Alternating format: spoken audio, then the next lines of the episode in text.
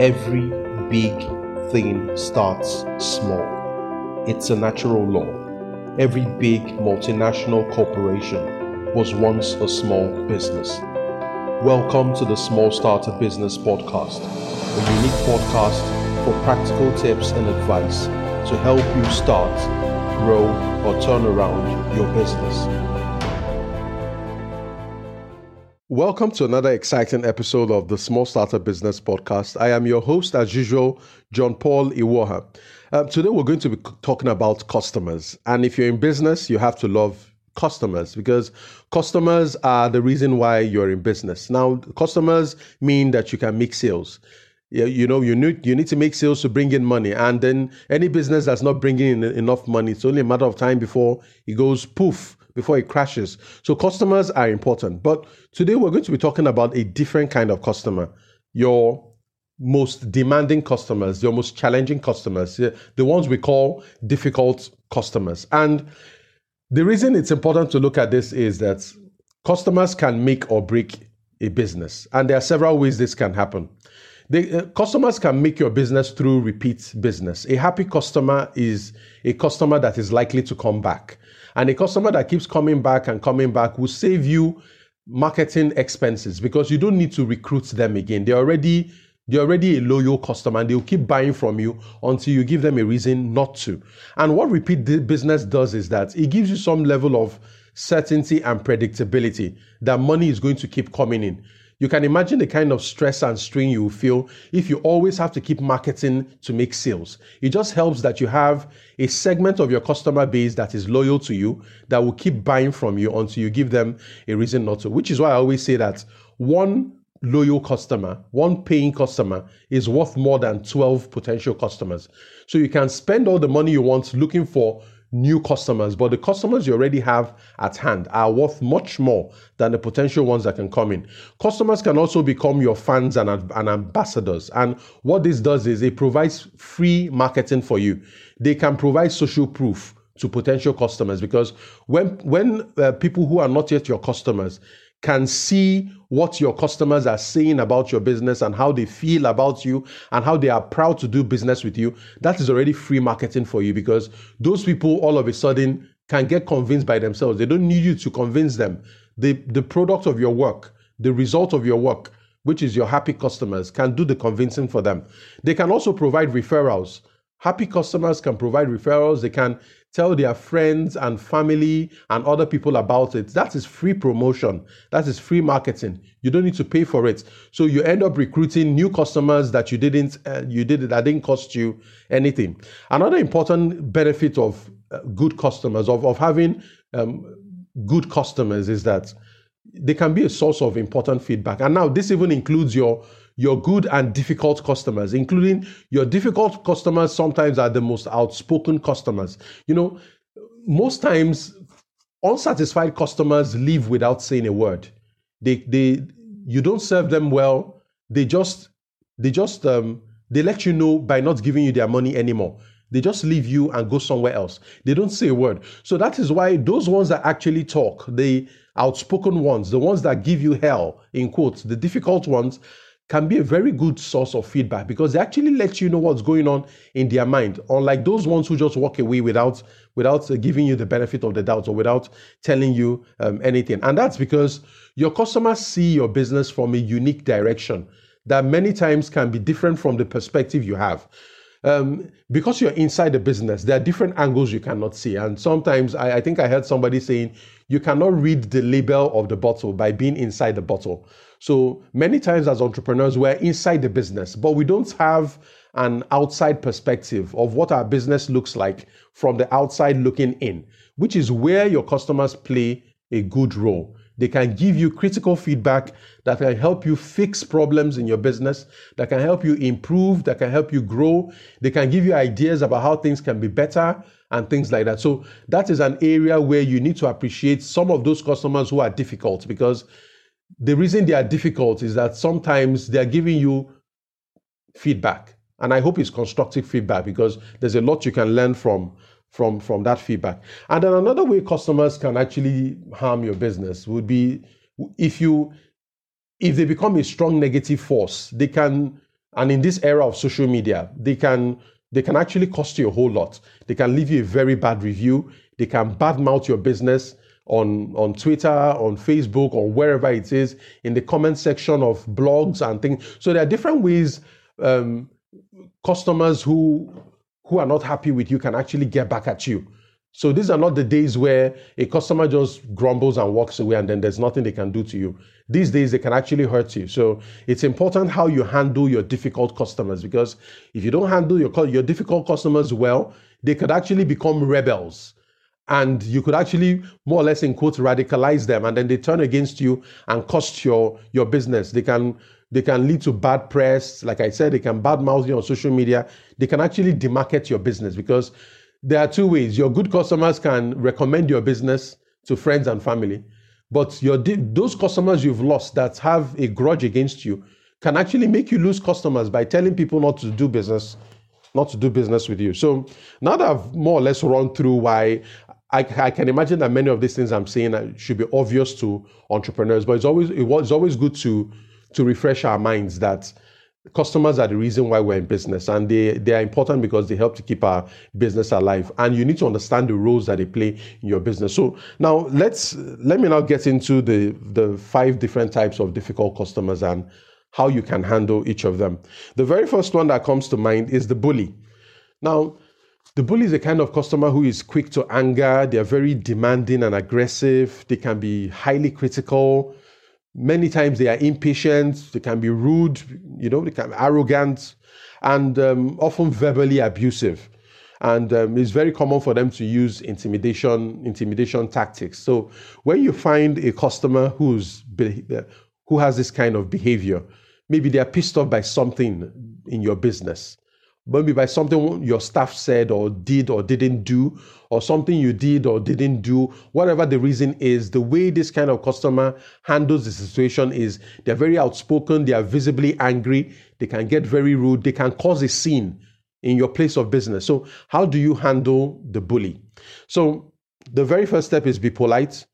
Don't make the mistake of trying to match their ag- aggression or try to get into a debate or shouting match with them. No matter what um, reasons you have, it's difficult to sometimes make a point to the bully because if you're trying to match their aggression, then you're going to escalate the issue. The other thing you should do is make amends if you can. If it's something you've done wrong or something you you you said you were going to do but didn't do, make amends. Apologize if it's something that requires apology you can provide clarity. If there's something that is causing the confusion that is making the bully go mad, you can provide clarity and say, okay, I'm sorry you saw it this way, but this is actually what it is, or this is actually what I meant. You know, more or less make amends, uh, provide that clarity. If it's about an issue with the product and the person wants to return the product, it's fine. You can save yourself an enemy just by you know, accepting the return if it's within your policy, of course. If it's something that requires a refund, whatever it is, just try to diffuse the situation. It's possible sometimes just by an apology, a sincere apology, providing clarity, providing more information if it's um, uh, an issue of confusion, um, accepting maybe if, if, the person wants to return a product or wants a refund or whatever or whatever it is. Another thing you can do to deal with a bully is you know, to, to be firm and stand on the rules. Sometimes a bully is asking for much more than you are willing to give, or that's within the agreement or within the contract. And they're trying to intimidate you into going beyond the scope. It's always good to be firm and stand by the rules make reiterate your business policy. If it's something about a business policy that the bully is trying to intimidate you into contravening you have to state it clearly that i'm sorry i'm sorry you feel this way but we are unable to do this because it is against our policy. Could be whatever policy it is you have to clearly state it. Or i'm sorry you're asking for this but it is beyond the scope of the contract we signed you know? Or i'm sorry to do i'm sorry to i'm sorry to i'm sorry you feel this way but you know we cannot move ahead with this because in line with our previous agreements or the email i sent you on so so so day we agreed that we're not going to do this. So you need to remain firm and provide the clarity and stand by the rules the agreements or whatever it is that you have with that person. Um, another important thing to do too is depending on the situation you may need to allow the bully to cool off and then re-engage them at another time sometimes when people are angry it's difficult to get them to see reason but if you can diffuse the situation with an apology, it doesn't mean the person will ap- uh, accept your apology there and then. They may storm out or leave you, but allow them to cool off, and then at another time you can re-engage them when you know when the head is cooler, and then you know reason can prevail.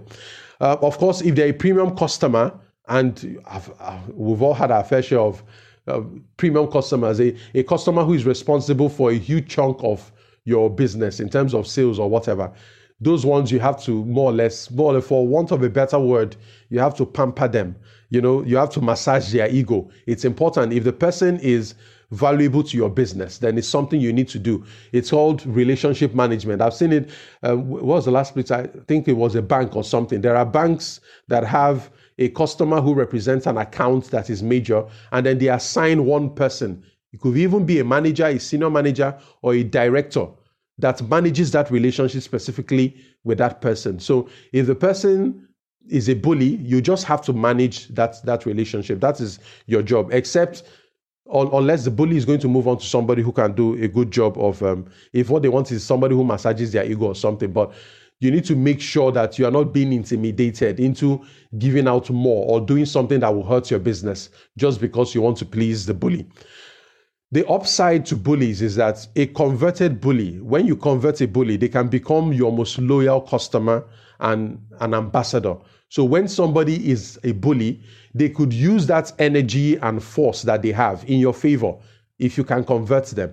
So your bullies, your converted bullies may be your most out, outspoken and most outstanding fans and ambassadors. So there's a benefit in converting bullies, but that doesn't mean you should allow it cost your business or harm your business to convert a bully. Not every bully can be converted. Not every bully should be won over. If you find out that a bully is, you know, sending the wrong message, especially to your staff, or uh, more or less being physical, being abusive, and things like that. If, you, if, if it requires that you have to cut them off, then you know sometimes it makes sense to do that. There are some customers that are not worth, you know, ruining the whole bunch. Like they say, one bad one bad apple or one bad tomato can ruin the whole bunch. So it's um, it's important that you apply discretion and and some judgment in dealing with these things. So um, one one example, one personal example from from my own experience is I've had customers. One particular one comes to mind. I'm not going to I'm not going to call his name, but you know when a customer starts to demand more service than they paid for which is why sometimes it's always very important for you to make things very clear. Assumptions are not good when you're getting a customer on board. If a customer assumes they are going to get A, B, C, but in reality they are going to get only A or only B, you need to make that very clear from the beginning because that money you're good, that sale is not worth the headache. So in this case, of course, everything was made clear, but it was a case where um, I think the customer saw how passionate I was about serving about you know helping them succeed. And they they wanted to more or less bully their way into getting me to do something beyond the scope of what they asked for. And i said you know no. And then they, they asked okay then we're going to stop we're going to stop um, patronizing you and i'm like if that is what it's going to take i'm very sorry that it has come to this point but there are there are rules and if you look at the contract the, what you're asking for was not included. If you want this, we can upgrade it, you know, but you know, you cannot um, blackmail me into into doing that. So in that case, I was firm. I referred to the contract. And incidentally, the person never left. He's still a customer up until today. So, like every bully, when you look them in the eyes and you know, stand firm on the rules, you are polite, you're not being aggressive or abusive as they are, they tend to respect you. So those things um, they, they actually work.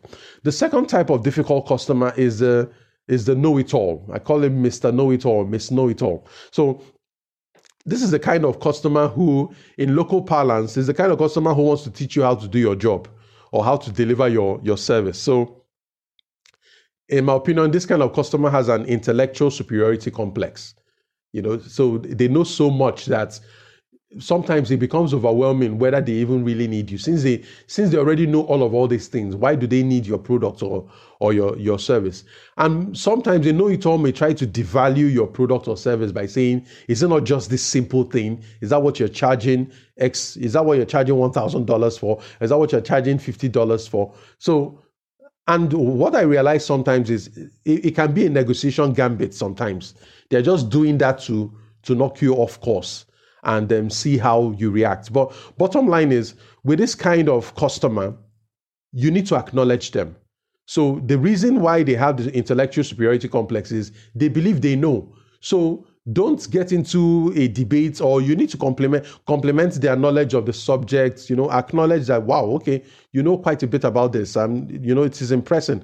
It is impressive. Acknowledge what they know don't try to argue or debate with them because that will further escalate the issue. Because this is somebody who is trying to prove to you that they know something. The moment you try to debate them, you're going to escalate the issue. So the way I would normally handle it is the person says something, even though I think they are not correct or they did not get it. What I'm going to say is, I think you're correct, uh, Mr. Mr. X. Let's just say it's Mr. X. I think you're correct, Mr. X, and I would I would just add that, and then I make my point. I'm actually make that point to counter something that they said.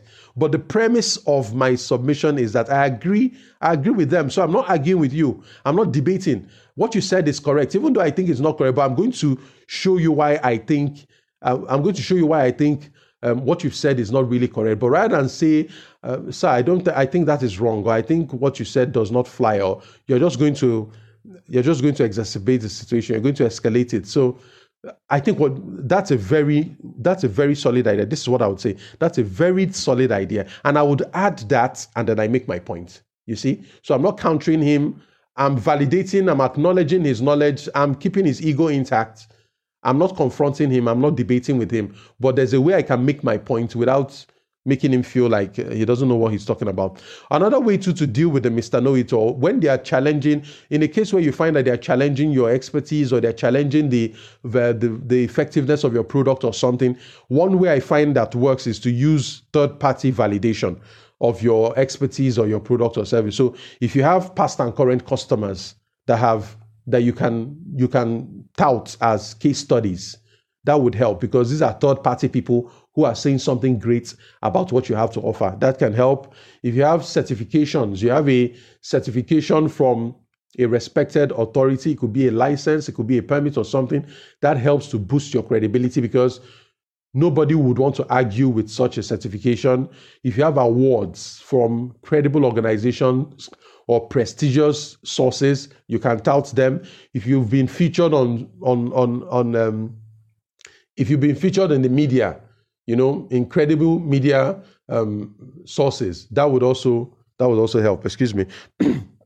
so, a, a, personal example. There was I was trying to pitch to a, a client. Um, I was supposed to run a strategy retreat for their senior management team.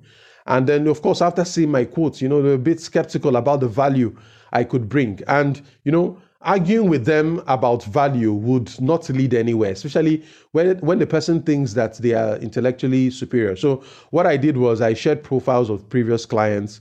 I also sent links on about. I was also sent links about my appearances in the media, my my appearance on CNN, uh, LinkedIn, and a couple of them, and uh, HuffPost. And as you can imagine, this had the right influence because they're like, okay, if this guy has been featured on all these platforms, then he really has something, you know. So that can help, but don't try to debate them because by debating with them, you're going to lose them. So if you have third party credentials, third party validation, you can show it, you acknowledge them, just like I said. The third type of difficult customer is the habitual complainer. So this is a customer, this is a customer who who complains about everything. And um, they complain about everything um, because they're outspoken. And the reason this is important is, like I mentioned earlier, not all of your customers will be outspoken. Some of them may hold a grudge and walk away and stop spending in your business. Now, I would rather a customer who complains and then I at least I get the benefit of the doubt before they walk away. So, a habitual complainer in my own books is not terribly a difficult customer, but they also belong to, to this group because they can be a substantial source of, of stress, but they can also be a good source of feedback for your business. So, how do you handle the habitual complainer? Now, the first, very first step is to be responsive. They complain about something, try to fix the problem if the complaint is constructive and if it will add value to your business. So they complain about something, fix it. They complain about something else, fix it. If it's really broken, then there is many there is merit in the complaint. So you go ahead and, and you fix it. The kind of uh, complaints that that should now start to get you worried is when there is really no issue and the person is complaining. Maybe there's you've looked at it and then there's no problem with this, at least from your perspective. And then you might it might also help for you to get other people's opinion. And if if there's an agreement that you know this thing this person is complaining about, there's really nothing in it, then that is the kind of complaint that should worry you. But for every complaint that is made, look into it. If there's something broken or something that can be improved, do it. You need to be responsive. And the reason why you need to be responsive is the habitual complainer does not want to feel ignored. When the person, when somebody complains and complains and then you ignore them, they can actually use that against you and say, this business does not care about its customers. I complained about A, they did nothing about it. I complained about B, they did nothing about it. I complained about C, they did nothing about it. So I walked away with my money. And right now I'm pissed off. So I'm telling everybody, because I'm angry, I'm telling everybody negative things about that business that they are not serious that could harm you. So it helps for you to be responsive. If there's something they complain about and you see that it's something that needs to be fixed, fix it. The second thing you need to do with habitual complainers is to watch what they do, not what they say. So sometimes people complain, but then they are still customers because so let me assume that you're responsive. They complain about something and you're responsive, you address it, you apologize, you fix it, you're responsive. That doesn't mean the complaints will stop. For some habitual complainers, they just continue complaining. It doesn't matter what you do. But as long as you remain responsive, at a point, you know, you have to actually watch out. If this guy cannot be satisfied, why is he still a customer? So that's why you need to watch what they do and, and not, not what they say. So if you remain responsive, there's a very good likelihood that you're going to retain those um, you're going to retain a habitual complainer in your business. He might not, he may not, he or she may not be your most excited customer, but they may they may be loyal to you because you always respond. They complain and you respond. You don't ignore them. So even though they are not excited or happy, okay, they might be happy, but they are not showing it. But even though they are not excited, they might not be your ambassadors. They might not go out there and you know give do, give you some free marketing by telling their friends and family. Uh, about it. But because you do not ignore them, they are going to stick with you. So it's important to watch what they do and not what they say. The other thing you should always do is be courteous because the reason I say this is complaints are going to come in all manners, in all in all ways and styles, in all types of formats. Excuse me. A complainer can give you a stinker. It could be an offensive email. No, but when I say offensive, not really in that slide, but it might not be courteous. You don't don't expect all your don't expect your habitual complainers to be courteous and polite when they when they complain. They might say they might say things in ways that you don't like it, but that should not make you lose your cool. Always be courteous. It will not always be easy. Somebody calls you on the phone and is yelling on the phone somebody somebody's raising their voice they are talking to you or somebody sends you a stinker email all those things will not be easy to respond to. But like i said be responsive. If there is merit in the complaint address it and then watch what they do not what they say. So over time you're going to get used to this. I'm, I'm not sure uh, have i ever had i've had a couple of habitual complainers but one that readily comes to mind is not for me it's not negative in my books. Is uh, one of my one of my clients who is always in the course area. And what i find is he's always the first person to find out when a video is down a video in a course is down or there's a link that is broken. He goes through almost everything. And if, if he doesn't if, if he doesn't see something that's in place he's going to complain about it. Now the reason i find this uh, habitual complainer valuable to my business is that most people who see those things might just keep quiet. And then when they keep quiet, it doesn't help me because I don't know that those things are happening. But when this guy complains, he draws my attention to something that needs to be fixed. And the moment I fix it, you know, he moves on. Now, it hasn't stopped him from complaining about some things, but he's remained a client for over four years. You know, so I'm watching what he's doing, not what he's saying, even though I'm responsive to what he's saying. But what it means is that he's he's happy. That's why he hasn't gone anywhere. And I appreciate his complaints because they serve as warning signals for me and as feedback for me to fix things that are that are broken, especially in our in our in our members area. The other type of customer, the other type of uh, customer I want to talk about, the fourth type of difficult customer is the no boundaries customer. So this is a customer who is always in urgency or emergency mode. They are the type who would call you on the phone or want you to respond to an email after office hours, on weekends, on holidays, even though you're in the hospital. They want everything to be done now because it's an emergency, because it's urgent. Now, we all know that everything cannot be urgent. And if you listen to a previous ep- episode of this podcast, episode 17, I told you about the Eisenhower matrix, about how there are things that are urgent but they are not important. And there are things that are urgent and important. Those are the things you need to deal with now. There are things that are important, but they are not urgent. And then there are things that are they are not urgent, they are not important. Those are like nuisance things. So what a no boundaries customer does is everything for them is urgent, urgent. I need you to deal with this now, now, now. And if you continue with that, if you play their game, you're going to be, you're always going to feel swarmed and overwhelmed. You know, so and you don't have to feel this way. And that's because there is a way to deal with a no boundaries customers, a no boundaries customer, and part of it has to be played by you. So one of the first ways to deal with this kind of customer is to define the boundaries. Now, you may assume that the customer knows what the boundaries are. For example, it's common sense that you don't call somebody after office hours or during the weekends or something. But not everybody works that way. All of us have different um, a, a, different work ethic. For that person, it could be perfectly normal to call you on a Sunday morning, you know. But for you, you're like, no, this is like this is like my personal time. This is family time. So you need to define the boundaries, and there are ways you can do this. You may need to be clear about what your office hours are and what your vacation times are. So things like autoresponders. You send an email and you get an auto email autoresponder is free to set up.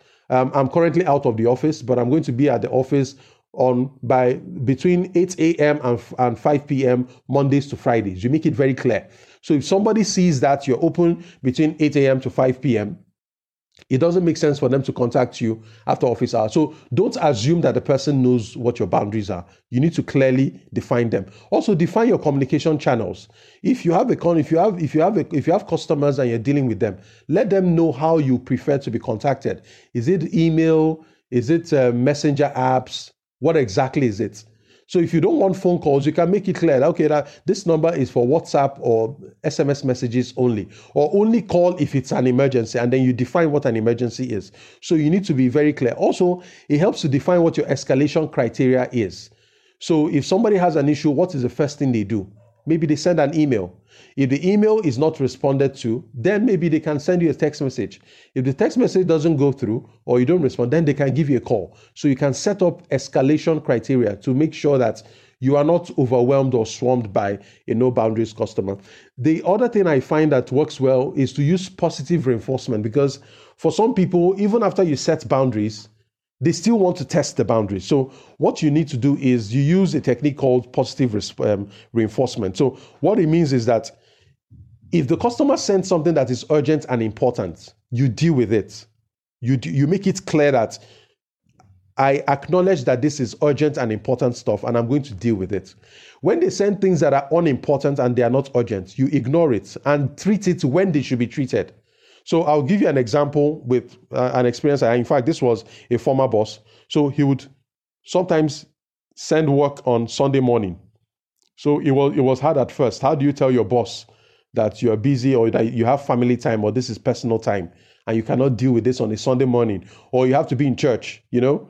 So it was hard at first, but at the point that positive reinforcement thing started to happen. If it was not urgent and important, I would leave it until Monday morning. I'll deal with it when I get to the office. But if it is urgent and important, of course I deal with it. But if it is not, I don't even treat it at all. So it's important. And the reason why some people don't do this is you think that the customer is going to leave you. No, every customer relationship is a value exchange. If the customer believes that they get value from, from you, the same way you're getting value from the customer from the money that they pay you, everybody needs to, both parties need to respect the boundaries of the other. So it's like asking your customer to pay more money for the same service. That's the same thing it looks like when you're asking me to work more hours or you're taking out of my personal or family time to deal with something that I have fixed office hours for. So it's important that you define these boundaries, like I, I, just explained. And then the fifth type of difficult customer is the indecisive customer. Um, this kind of customer can be difficult to spot, but by the time I explain who they are to you, maybe it might start to ring a bell. Um, these are the kind of customers who will ask you questions. They're very, many times they are polite. They ask you questions. They keep asking you even more questions, but they still cannot make a decision either maybe to purchase or to actually even use the product or to get something done. So it, it doesn't matter the amount of information you provide this customer is always on your case, as, as we put it in low, um, local parlance. And they can come off as a time waster. They can be classic time wasters because when you keep repeating the same thing over and over and over again, and then the person is like, I'm, I'm sorry, but I don't mean to annoy you. Can I, I, I want to know about ABC. And then you explain ABC a few days ago. You know, so this kind of customer can, can be insidious because, because they're not aggressive like the bully, so, and they are polite. Sometimes you tend to take them for granted, but they actually waste your time. So, how do you deal with this kind of customer? The first step is to find out their hot button. What is the problem? Why exactly are they? Um, why, why exactly are they indecisive? Is it about the price of your product or your service? Is it about the risk? Is it about the quality of your product or service? Or is it about the quantity or the features of your, your product or, or service? Once you find out what that hot button is, you can then try to specifically zoom in on it and then address it. The second way to deal with uh, an indecisive customer is to try to sweeten the deal. So, uh, something that can help to make the decision easier. So, there are things you can do. You can introduce urgency. You can you can bring in some add-ons. You can provide discounts. You can give risk reversal. So, risk reversal will be something like if you buy it and you try it and you don't like it, you can return it within seven days and get your money back or something like that. So these are ways that you can help to lighten that um, the, the burden that these kind of customers can can can put on you. But if after you try all of these and then they still cannot decide or they are still they are still a bug, you need to maintain the engagement but put them in a cooler. You know, um, a personal example of, of this would be those customers who sometimes they are not customers, they might be leads, and they just call to pick your brain. So they set up a meeting. You attend the meeting because you think you're going to be able to provide more clarity in the meeting that will help them make a decision to buy. But then, even after the meeting, they still don't buy. They call you once in a while to pick your brain. Yeah. So, those kind of people, you have to put them in a cooler. At a point, you have to put your foot down, no matter how polite they are. Put your foot down and let them know, okay, I think I provided enough information or enough clarity for you to make a decision. So, but if this is not a good time, just let me know when you're ready to move on. But at this point, I'm not sure I, you're taking away time that I, am supposed to use to serve uh, customers who have actually, you know, to whom I, I have an obligation. So you have to make it, sometimes you have to put your foot down uh, for this kind of um, for this kind of customers. So to recap, in this episode, we've looked at five types of difficult customers. The first is the bully. The second is the know it all, the Mr. or Miss Know It All. The third is the habitual complainer. The fourth is the no boundaries customer. And then the fifth is the indecisive. So I'm hoping that if you have difficult customers, you're able to put them into one of these categories. And if there's any category I haven't covered, please feel free to reach out. I'm going to tell you how you can do that. And now that we've come to this point in this ep- in this um, episode of the podcast, there are four important things I need you to consider. The first is to join our Insiders program. Our Insiders program is an exclusive community of entrepreneurs who are working together to build their business over the next 10 years. So we look at everything from sales to raising capital to analyzing business ideas and strategic opportunities to building business systems to helping with hiring and firing decisions, essentially everything because entrepreneurship is a game of solving problems and you don't get to pick and choose which problems show up on a day-to-day basis. That's why belonging to a group of entrepreneurs who are building businesses in different industries can really help because this game is very lonely. Most entrepreneurs are working uh, are, are working hard in, in in silos and belonging to a community of people who either have done what you have done or on the same journey with you can actually help to, to boost your chances of success. The second of four things I need you to consider is to tell your friends about this podcast. If you've learned something, if it's been valuable to you, then tell people, tell your friends about this podcast. It doesn't matter if you're trying to start a business, trying to grow a business, or trying to turn around a business. You have a smart friend who is entrepreneurial minded, has started a business or is about to start, recommend the Small Starter Business podcast to them. The third thing I, I want you to consider is if you like the value you're getting from this podcast, the very best way to say thank you is to leave us a five star review. Now, the, it's not just for my ego. A five star review helps us get ranked better in podcast directory. So if somebody is looking for a business podcast, um, the more rankings they have, the more ratings they have, the better ranked they will be within the directory. So you won't just be saying thank you to us. You won't just be saying thank you to me and the team. You also make it easier for other entrepreneurs to find this podcast. And then the fourth thing I think you should consider is if you've heard something or you have something on your mind that you think you want me to address, there's a way to do it. I can get feedback on, on this podcast. You can leave a recorded voice message on smallstarter.com forward slash message to leave your your message and ask a question. I mean, if it's interesting and if it's interesting enough, I could feature it on, on this podcast. I forgot to mention, if you're interested in joining our, in, our insiders program, you can learn more about how to join at smallstarters, smallstarter.com slash insiders. It's smallstarter.com slash insiders. I can't wait to welcome you in there as our newest member. And until our very next episode, Stay positive. These are trying times. This episode is actually being recorded in the middle of the COVID 19 crisis. It's a tough time for businesses. People are getting, many people have lost their jobs. Many businesses have closed down. Many businesses are suffering like very low uh, business activity. But if you listen to the very first episode of the Small Starter Business Podcast, the time to prepare for growth is in the decline. This is a time for you to look inwards and find the strength that you need to build your business.